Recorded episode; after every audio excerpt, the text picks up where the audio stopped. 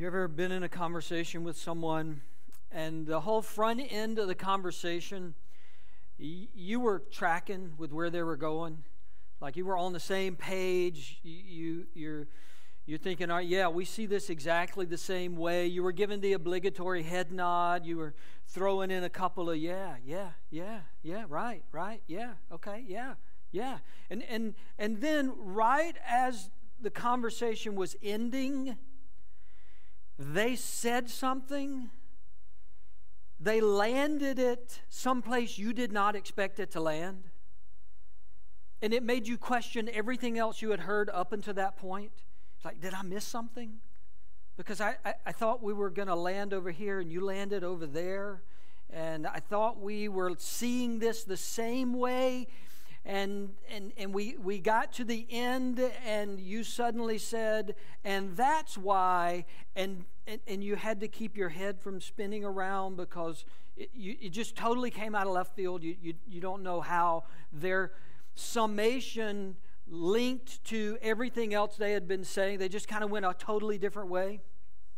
You didn't say anything of course because we've learned not to say anything in those moments right? You just said okay um, I got somewhere I have to go. And that was it, right? You never brought that subject back up to that person. And if you're married, you went home and you told your spouse, don't ever bring this subject up to that person because it won't go the way you think it's going to go. And like the whole conversation, you think it's going to go one way and land one place, and it's not going to land there. So just don't ever bring this up to them. The end of a conversation is really important, right? It colors, in some ways, everything else that has led up to that point. It, it accentuates what the whole conversation was about. And that's why, and when you get an unexpected turn at the end, it, sometimes it's hard to know what to do with it. We've been studying through the book of First John. and John, I think, although he's sort of bounced from place to place in his presentation, he's been fairly clear about what he's going for right? He's, he's kind of kept it between the lines. He has really good things to say about Jesus and, and love one another keeps coming back, right? He keeps moving away from it, coming back to it. Moving away, love one another, love one another. He just keeps coming back to that. And he's had some just some wonderful ideas. I'm preparing you because it doesn't end as clearly as it has been up to this moment. John, for whatever reason, gets to the end of this letter and decides to throw some things in that are really hard to understand. There's not a lot of clarity. And I'm not real happy that he did this to me, that I have to talk about these subjects, and there's not a lot of clarity. Now, here's what's going to happen we're going to get to the end of this message, and we're going to see some things differently, perhaps right? You're going to have a side, and they're going to have a side, and you're going to have a side, and I'll be on some other side.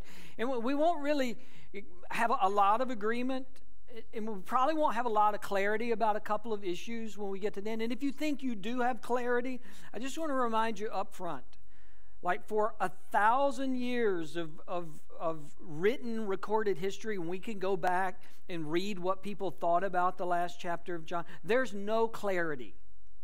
So if you think you have clarity, you probably don't. You're welcome to think that you do, you probably don't. So before we get to John's teaching, I thought this would be a good time to, to kind of talk about what do we do with places in the Bible that aren't clear, where there's, where there's ambiguity and we're not real sure what they're saying or what they're talking about, and this person thinks that, and that person thinks this other thing, and this person thinks something completely different. What do you do when the when the Bible's not really clear? Now, up front, the Bible's clear about most of the subjects that it talks about. It's very clear about most of the subjects that it presents to us. Most of the subjects about our spiritual life, the Bible is really, really clear. But occasionally, if you read the Bible consistently, you will come to places and you go, hmm, I don't know what that means. What do you do? Let's talk about that first, and then we'll talk about what John has to say. Couple of suggestions when you bump up against these unclear sections in the Bible. First suggestion is this When I perceive ambig- ambiguity in the Bible, I should consider whether the ambiguity is in me or is in the Bible. Is it really that the Bible's not clear on something? Or is the confusion in me? How is there how can there be confusion in me? How can there be a lack of clarity in me and not in the Bible? I think a couple of ways. One of the ways is our our spiritual growth is just that. It's a continual growth right? We're continually learning new things. We're, we're continu- continually discovering new things about the bible. You weren't introduced to jesus and suddenly you knew the whole bible Right? You, you didn't show up at church one day and in one Sunday they just downloaded everything about the Bible and theology and Jesus and God and eternity all in one Sunday. If you came today expecting that to happen, you're going to be disappointed. I'm not that good, right? I can't accomplish that in the next 30 minutes. What happens is we we gain an interest in religious things or spiritual things. We begin to learn about the Bible. We, maybe you come to faith in Christ. Maybe you get in a small group or you go through a Bible study. You read the Bible for yourself, and your understanding of the Bible grows over time. So sometimes there's a lack of clarity in me just because I'm not far enough along to understand this concept that's being handled in the Bible. C.S. Lewis writes about this in Mere Christianity. His suggestion is when you come to a place in the Bible that you don't understand, and you've tried, right? You've read it, you've researched it, you've, you, you've asked some people some questions, and you still just don't get it. Lewis says just leave it for a while, just set it aside. Maybe it's not time for you to understand that. Set it aside, read other places in the Bible, uh, uh, discover other things about the Bible, set that aside, and come back to it later when you may be ready to understand that. So sometimes there's just a lack of growth, maturity. I don't mean that like, like some people are better than others. I just mean you've been studying the Bible longer than somebody else, and so you understand some things. Sometimes the ambiguity is in me. Another way there can be ambiguity in me is uh, the Bible often is unclear in one place, but it's very clear about the same subject in another place. Uh, the Bible was written by individual authors who lived at different times, had different contexts. They were writing to different groups of people. They had different objectives for each of their books. The Bible is not a collection of 66 books, and every one of them tells us everything about God we need to know. No, that's why it's a collection of books.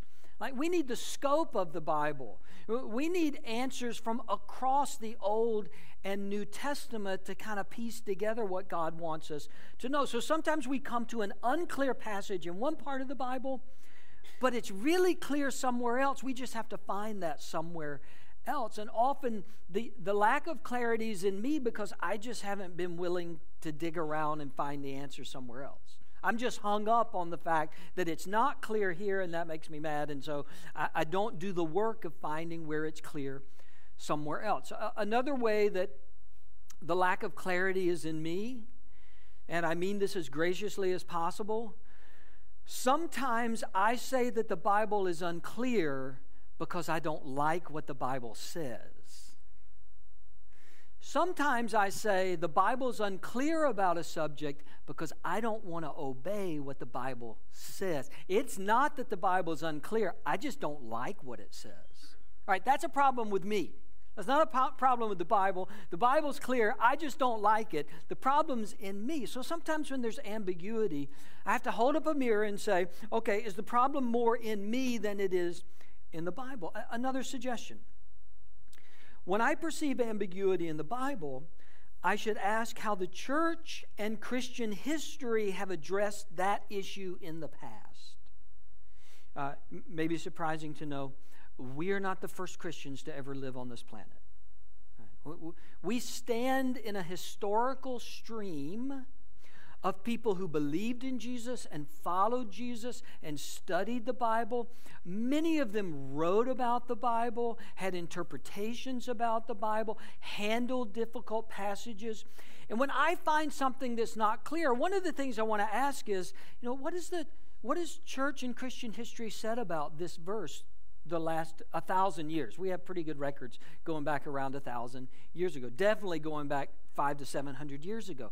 We have good resources where we know what early church fathers and mothers thought about this verse, and I need to ask, what's been the position of Christians throughout time about this passage that seems to me? That takes humility, right? That I, I have to be able to say we are not the smartest Christians who have ever lived, perhaps. I know we have technology and, and we live in a digital age, age and there's wonderful advances. I'm, so, I'm glad I live in this, this time. We have iPhones and iPads and computers, and, and, and you know, people are blasting off into space now. It's like an incredible time to be alive.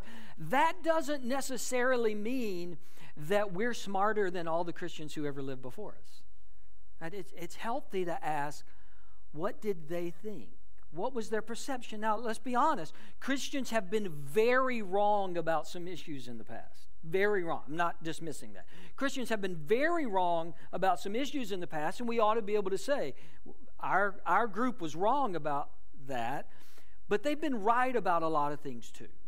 Okay. Historical Christianity has been right, especially when it comes to interpreting the Bible. So I need to accept the fact that all of the Christian movement has, been, has not been waiting for us to finally get here so we could rightly interpret the Bible. Right? All of Christian history has not been waiting for us. We stand in line with some, some really smart people, the, the Augustines and the, and the Calvins and the Mertons and the, on and on, great thinkers of Christianity. They weren't right about everything, but there's a lot that we can learn from them. Another suggestion where there is ambiguity in the Bible and throughout church history, when I realize I've stumbled upon an issue that nobody's really clarified with any consensus. There's been six different opinions about this for at least the last thousand years. We have not walked in lockstep about this. When that happens, when there's ambiguity in the Bible and throughout church history, I should not claim absolute clarity. I, I, need to be real careful saying, I'm the one that figured it out. Everybody who came before me, bums. I figured this one out. I need to be really careful about that. We need to be really careful about saying dogmatically, this is the only way you should believe about this issue that has been contested for as long as we have documents. It's okay to have an opinion. It's okay to say, I lean this way on this subject. I think the evidence, biblical and historical, I think the evidence suggests this is the answer.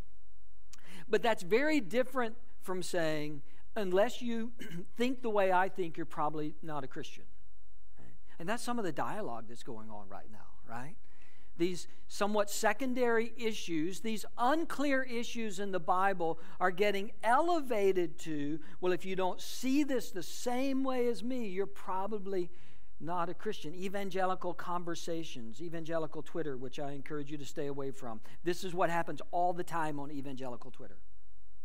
This little narrow issue that we've been debating since the church started I think you have to be on this side of the issue to get into heaven. We need to be really careful claiming clarity where there has not been clarity in the past. One more suggestion, we'll jump into what John has to say. Where there is ambiguity in the Bible, I should look for and focus on what is clear because what is clear is probably the main point anyway. I mean, like these unclear passages, they kind of pop up in the middle of other arguments that are crystal clear. They're really clear. Like everything else around it is really clear. And this, this verse right here has been deba- debated for thousands of years. I would suggest that verse is probably not the main point anyway. It's worth discussing, it's worth studying, it's worth debating. But the main point probably lies outside of those areas that aren't so clear to us. Uh, again, one, one of the major problems right now in evangelical world, Christian world, is we have taken secondary issues that we want to argue about and we've elevated them to you have to see this issue this way or you're not going to heaven. We need to be cautious. We need to be cautious claiming clarity about issues that haven't been clear and then suggesting that everybody's got to see this the exact same way. And as I was saying, that's probably not the main point anyway. We're going to jump into John, and there's some things that aren't going to be clear. And I'm just going to be honest with you and say, this isn't clear. The part that's not clear is not the main point in anything that John's going to say. So let's see what John said. 1 John chapter 5, this is verse 6. I'm going to read a large, larger section than I normally do on Sunday mornings just so we get it all together, and then we'll come back and talk about it. 1 John 5, verse 6. This is the one who came by water and blood, Jesus Christ. He did not come by water only, but by water and blood. And it is the Spirit who testifies, because the Spirit is the truth. For there are three that testify the Spirit, the water, and the blood, and the three are in agreement. We accept human testimony, but God's testimony is greater because it is the testimony of God, which He has given about His Son. Whoever believes in the Son of God accepts this testimony.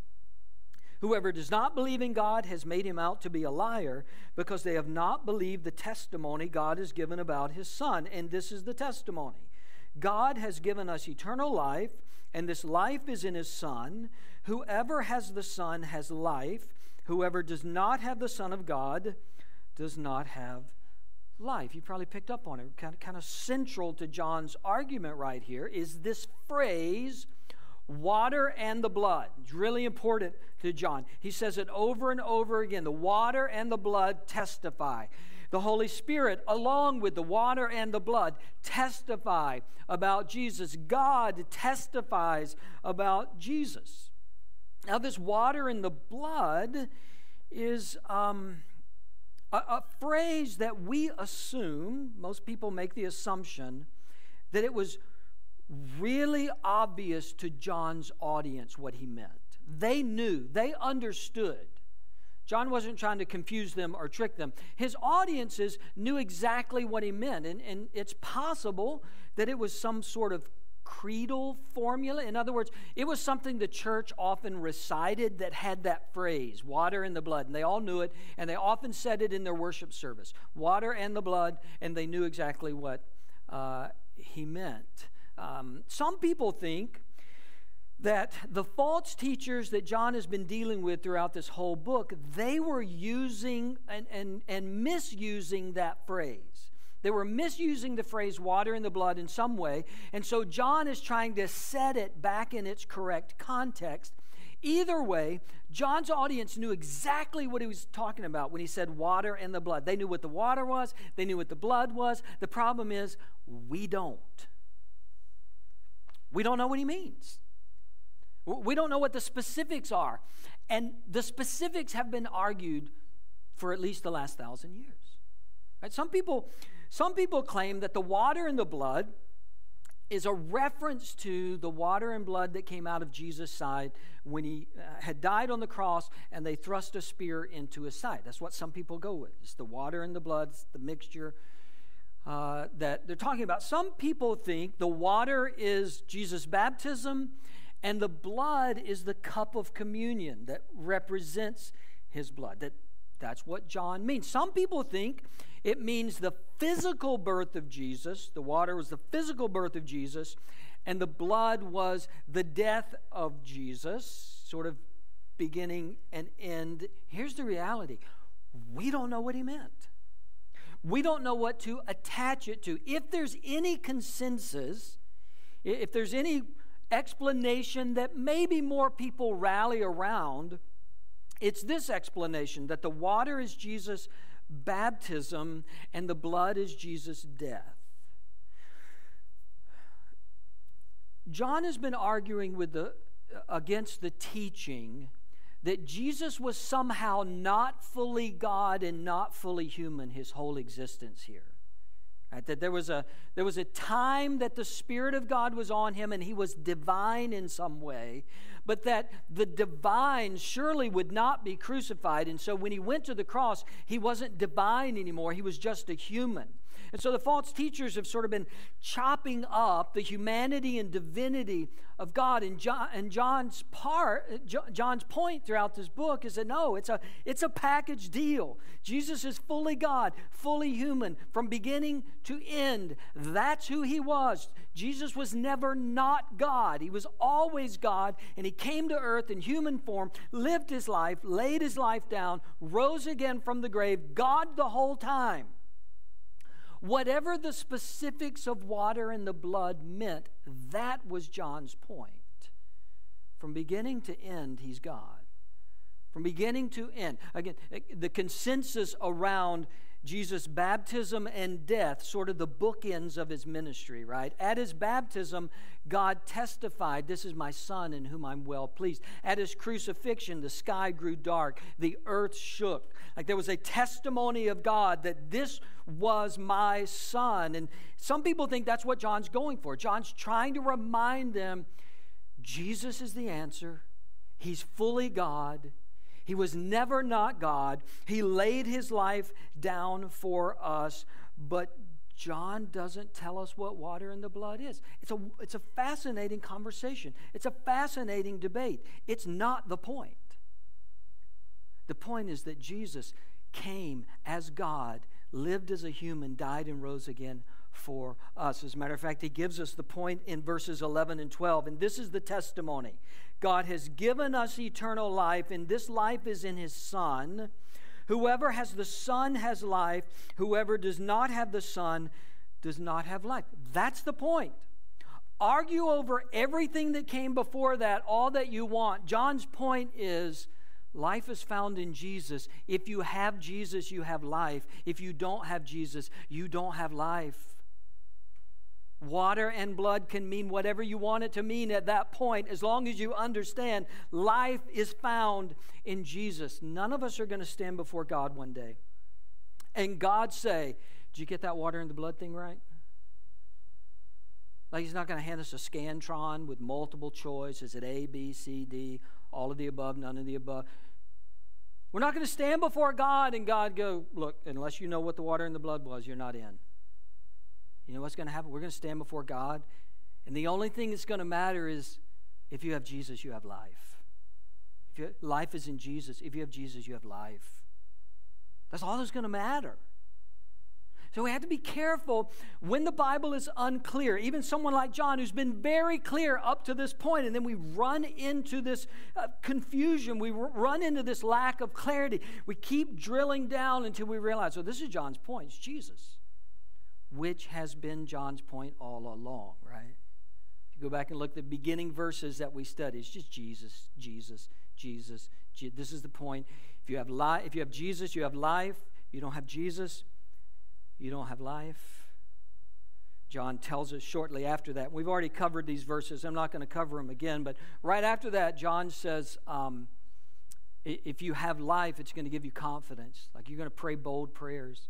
You're going to ask anything in the name of Jesus, according to the will of God, and, and God will do it. His heart will be moved when you pray. You'll pray confident prayers if you know that you have life, if you know that you have Jesus in you. And then he segues into this other discussion of prayer in verse 16.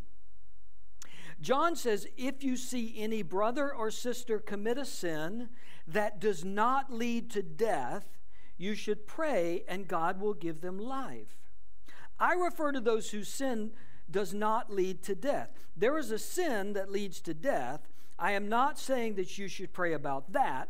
All wrongdoing is sin, and there is sin that does not lead to death. And as the one who has to teach this stuff, I just want to say to John, why do you have to be this way, right? like, why? It's been so good up to now. Like, why do you have to be so cryptic? Why, why can't you just tell us? Why is this so confused? What is this sin that leads to death? Unfortunately, there's no consensus. There's no rallying cry about what this sin that leads to death is. I, I think John's audience probably knew. Like the people who got the letter, they knew. We don't know.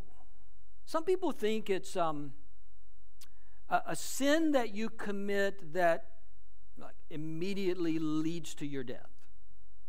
People connect it to Ananias and Sapphira, which is kind of a not well known story in the book of Acts. Uh, people are bringing offerings to the church. The early church is getting started, and people are selling land and bringing it to the disciples. And the early church is growing, and missionaries are being sponsored. And uh, this couple, uh, Ananias and Sapphira, they go sell a piece of property, but they don't bring all of the offering to the disciples, and they lie about it. They say they brought all of uh, the, what they sold, but they didn't. They held some back for themselves, and, and the disciples say, No, we know what you did, and they die, right? That was a kind of scary story. Um, some people say it's like that like you do something that so offends God, and you're struck down. But then John would be telling us, Don't pray for people who have died. And I don't think that's what he's telling us. Like that doesn't seem like what John's going for. Some people think that the sin that leads to death is an ultimate and final turning away from the Spirit of God, an ultimate and final rejection of God, where the Holy Spirit, as the New Testament says, no longer contends with our hearts, with our spirits, no longer tries to draw us to God. There's an ultimate rejection. Some people say it's that, it's ultimately rejecting God. Other people say that it is a condition of the heart. It's not a specific sin, it is a continual habitual sin that someone refuses to turn away from, and their heart becomes hardened towards God. The sensitivity of, of being convicted by the Holy Spirit, of turning back toward God, that disappears in their life. So it's not just one thing, it's, it's a consistent, over time, hardening of my heart to God. All of that to say there's, there's no agreement on this. John doesn't spell it out. There's, there's no one opinion that is held by more people, right? Some scholars point out the fact that John doesn't specifically say that we shouldn't pray for that person. They think it's more that John is saying, I'm not talking about that right now. That's another category that I'm not going to get into. I'm talking about this type of prayer. Maybe, maybe John just doesn't want to go down that road anymore, and so he's trying to focus our attention back.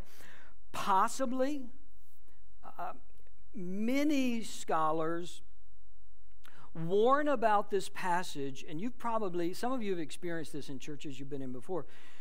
People talk about the unpardonable sin or the sin that leads to death, and then there, are, there sometimes are a few people who leave that conversation, and all they can think about for the next week is, "Have I done that? Have I done that? Have I? Have I? Maybe I did it.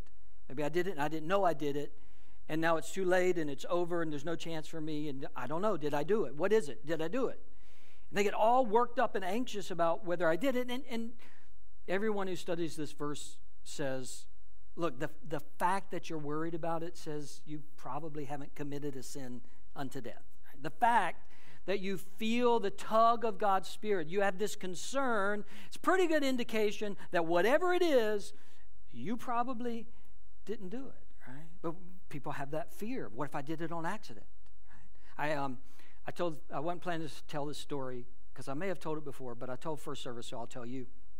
I'm in the store one day, uh, sports store. My kids are, my oldest two are like six and five, seven, six, something like that. And uh, I'm looking for some running shoes and kind of going through. There was a clearance rack. I'm trying to see if they have my size, have some shoes that I could buy. And my oldest is tugging on me and calling, Dad, Dad, Dad, Dad. I said, Just a minute, just a minute. And I'm looking. And then I look and uh, my my oldest is looking me in the eye and she's holding up her hand and I'll just say she's she's making the uh, the universal symbol for your number one if you cut somebody off in traffic, right?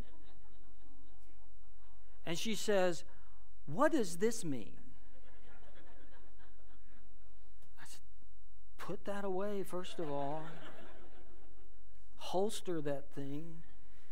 And so she and I have a little talk. Well, my six year old is right behind her, and she didn't see the interaction. She just heard me say, You don't ever do that again. And, and then she becomes panicked. It's like, What was it? What, what, what did she do? What if I do it and I do it on accident? What if I don't know? I'm like, you are not going to do that on accident. Just, I'm not going to tell you what it is. We're going to stop talking about this. Some people leave this conversation of sin unto death with this anxiety of, did I do it? What, what, what if I did it? What if? John doesn't tell us what it is. I wish he did. The fact that you even have that concern is pretty good indication. You haven't done it, right? When I get to heaven, I'm going to tell John, like, you weren't clear, bro. Come on. This, you could have helped me out here. I had to teach this 2,000 years after you wrote it. I had no idea what you're talking about. It's not clear. You know what is clear?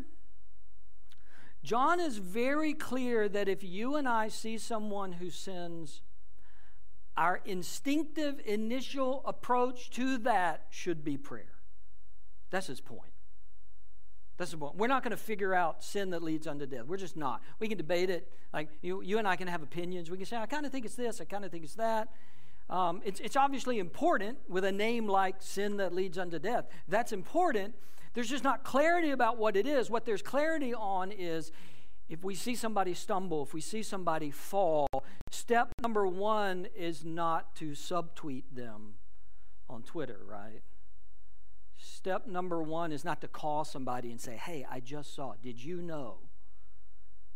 John says, God gave you that awareness so you could pray for somebody who's made a mistake, who's fallen. Whether they're repenting yet, whether they're whether they're trying to stop doing whatever it is, whatever you became aware of in their life, you're supposed to pray for that. You're supposed to pray for them. And maybe through prayer, God will lead you to, to talk with them, to, to have a conversation. Maybe there'll be another step, but what John's clear about is when you see this happening, your response is to pray because John says God can give life to that person. You can't give life to that person. You can't awaken them to the thing that they're doing and, and the damage that it's causing. You don't have that ability. Maybe he tells you to have a conversation, but you can't bring life back to a person that's moving away from God. But if you talk to God about it, God can do that. God can awaken their hearts. Pray. When you see somebody who has stumbled, pray.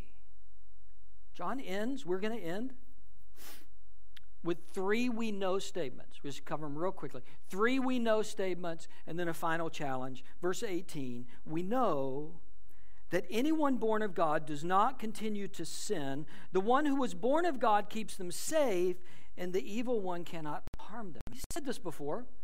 Right? If the Spirit of God is at work in you, you're not going to be perfect. You're going to make mistakes. Hopefully, if somebody sees it, they're going to pray for you and not out you to everybody. They're going to, they're going to be concerned about your heart. They're going to pray for you, but you're going to fail. If you're a follower of Jesus, though, if you're seeking God's will in your life, you're not going to just keep on sinning in the same way. You're going to break those patterns. You're going to move away from those habits. If, if we're really following after Jesus, we're not going to continually sin. Second, we know in verse 19, we know that we are children of God and that the whole world is under the control of the evil one. Right? The, the, reason we sometimes fail, the reason we, we struggle, there is a battle going on. There, there is good and evil.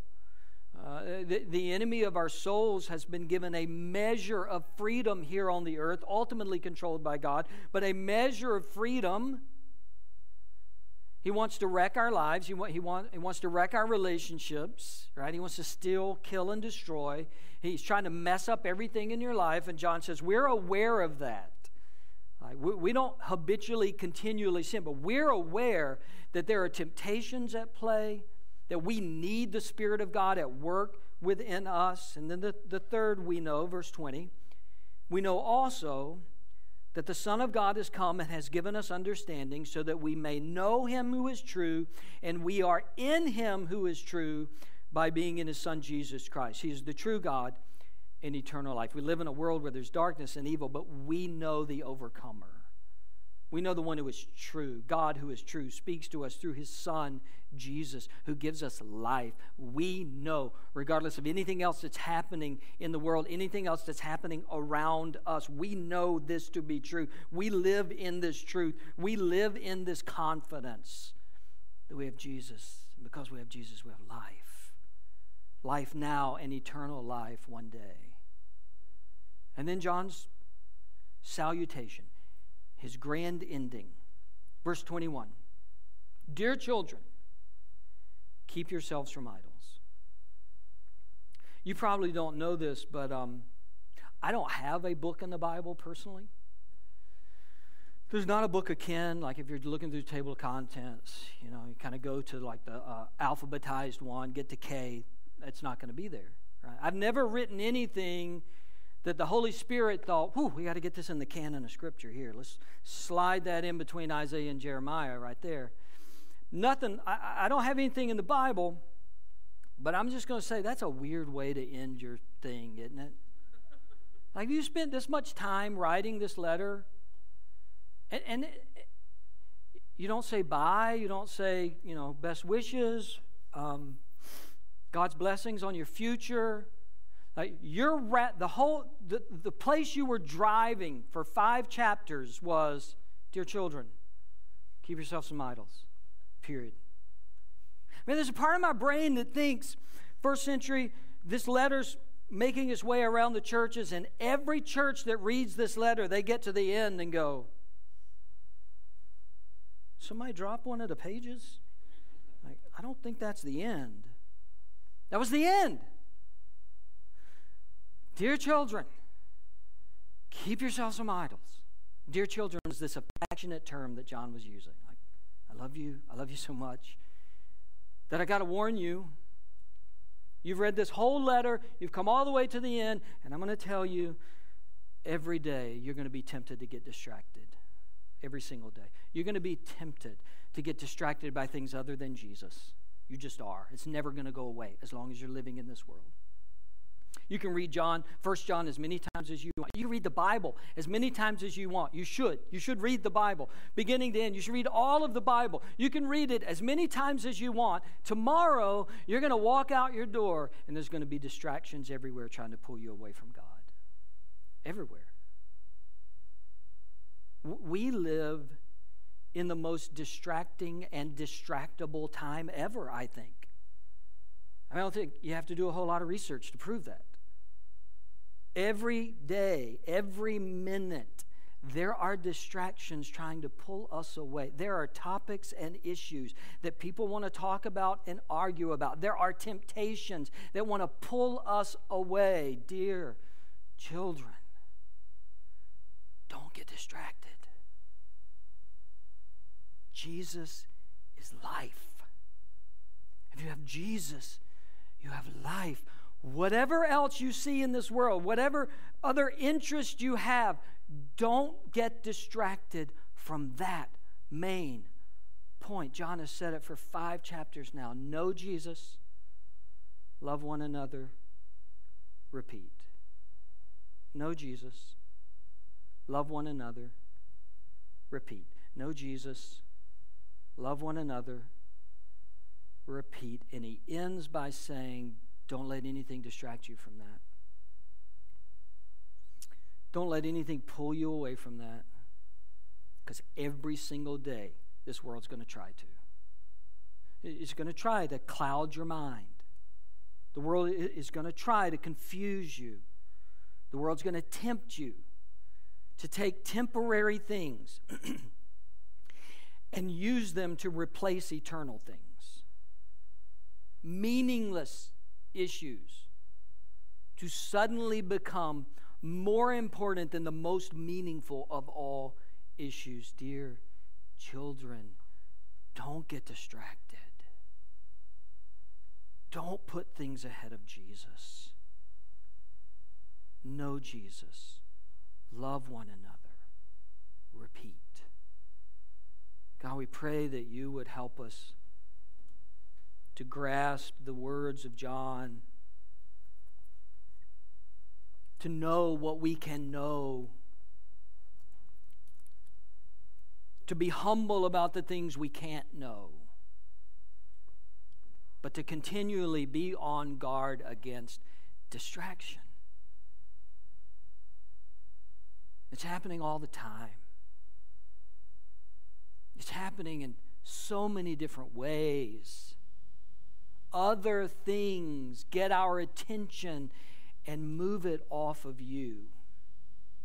Other things become so important to us that you become less important. Help us not to get distracted. We want to know Jesus. We want to walk with Jesus. We want to be like Jesus. We want to love others in the way that Jesus loves others.